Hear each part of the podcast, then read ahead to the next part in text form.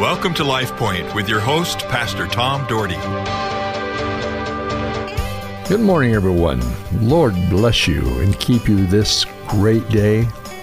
You know, it's been so neat this month having rain because, you know, we are caught up and ahead in rain for the first time in a long time. I think we came in like three inches uh, over last year or over our average, and that's uh, great. We need rain, but you know what? I love the beauty of rain. I love the quietness of being inside during that time. But uh, anyway, it's just a joy to be able to share with you on the radio today. I want to talk a little bit about prayer today and tomorrow. And uh, I, there's just things in life dealing with prayer we need to unpack. Prayer is such a vital part of who we are. Our Heavenly Father, I call upon you right now I pray to you right now, knowing that you hear me, knowing that you answer our prayers and you're looking out after our best interest. Lord, thank you for giving us the opportunity to communicate with you. Though, Lord, we don't see you, we know you're there. We sent your Holy Spirit in our lives, and Lord, you have showed your hand in so many places during our lifetime, and Lord, certainly in mine. Thank you, Lord. I pray you just lead us today in Jesus' name I pray. Amen. Well, you know, Jesus, I've mentioned in the past how Jesus got alone to pray to his Father, away from all the helter skelter of the world to be able to focus on him. And I've also talked about how Jesus taught the disciples how to pray and the importance of asking for forgiveness and for taking care of our various needs. Also, about being persistent and not giving up. You know what? I think that we need to learn to pray and maybe a little bit like David prayed. David prayed often in the book of Psalms, prayer after prayer after prayer, and just to see his heart and to see what he's doing. You know, we need to pray by adoration, adoring our Lord, recognizing who he is, and be thankful for everything he does in our lives and how he watches over us.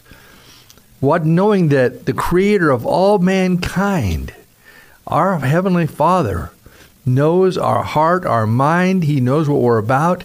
And He sent His only Son, Jesus Christ, to be a living witness to this world and to save this world, that we, those who believe on Him would not perish, but have everlasting life. It's about Jesus. We have to believe that Jesus is the Son of God. But I think David captivates the idea of adoration in Psalms chapter 95 and the first seven verses. So I want to read those to you this morning.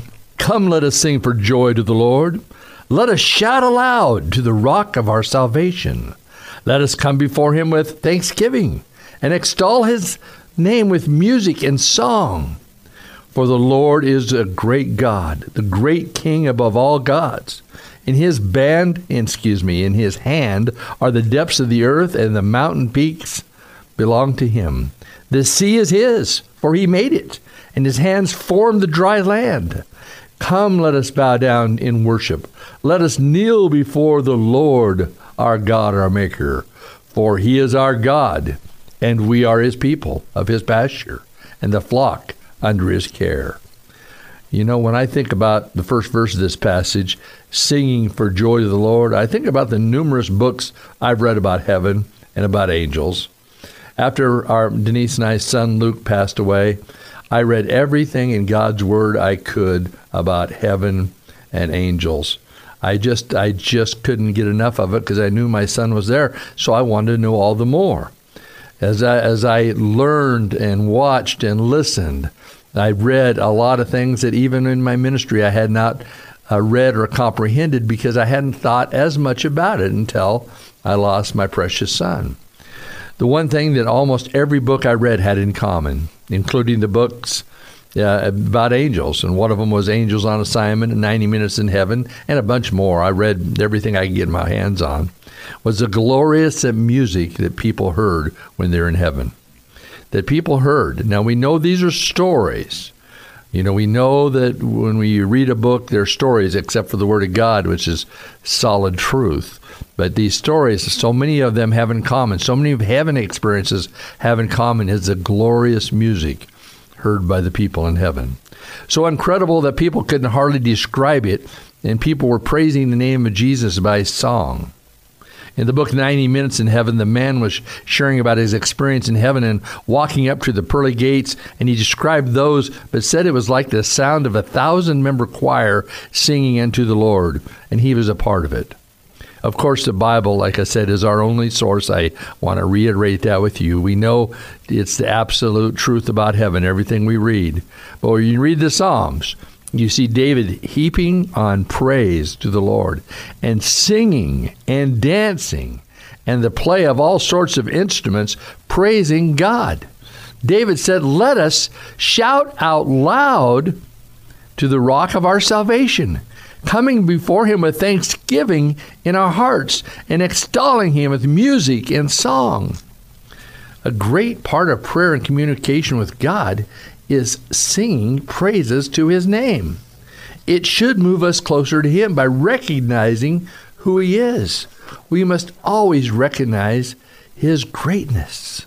Remember that song, Great is the Lord and greatly to be praised, in the city of our God in the mountain of His holiness. You know, because frankly, I would not be here if it wasn't for the greatness of Almighty God and that He planned us from the beginning. He created it all. In the beginning, God created the heavens and the earth. We are here by design, and we must never get caught up in life that we forget how great the Lord is and how important it is to sing praises to Him. God, in His greatness, has a huge plan for mankind. That is for all of us to love Him, to serve Him, to adore Him. God demonstrated His love for us, as Romans 5 8 says, but God demonstrates His love for us while we were still sinners. Christ died for us. Yes, what a reason we have for praying for and singing praise unto him because he died for us so that we can have eternal life so we can experience what many have experienced before us. Verse 6 of our passage today says, Let us bow down and worship. Let us kneel before the Lord, our God, our Maker. Do you know what?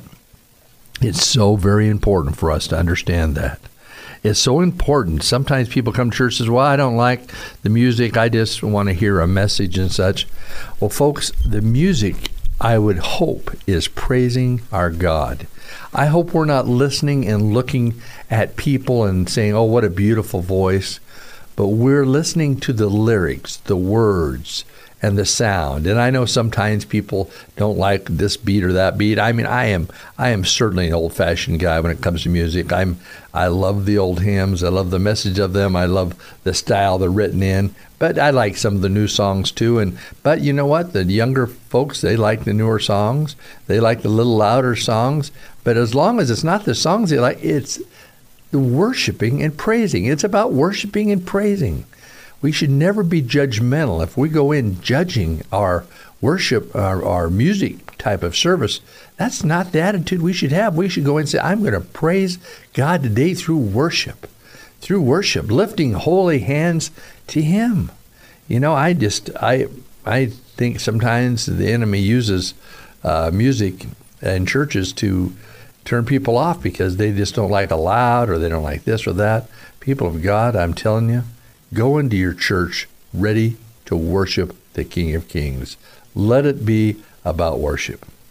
Stories come to mind when I think of things, when I think of like giving thanks in all circumstances. You know, I've heard that growing up over and over. Give it, give thanks in all circumstances, son. You need to give thanks. Last week, uh, you know, I mean not last week, but last every I think it's every February we celebrate Martin Luther King Day honoring a man who made a huge difference in mankind by standing up and having people focus on what is right and true and really having impact on America.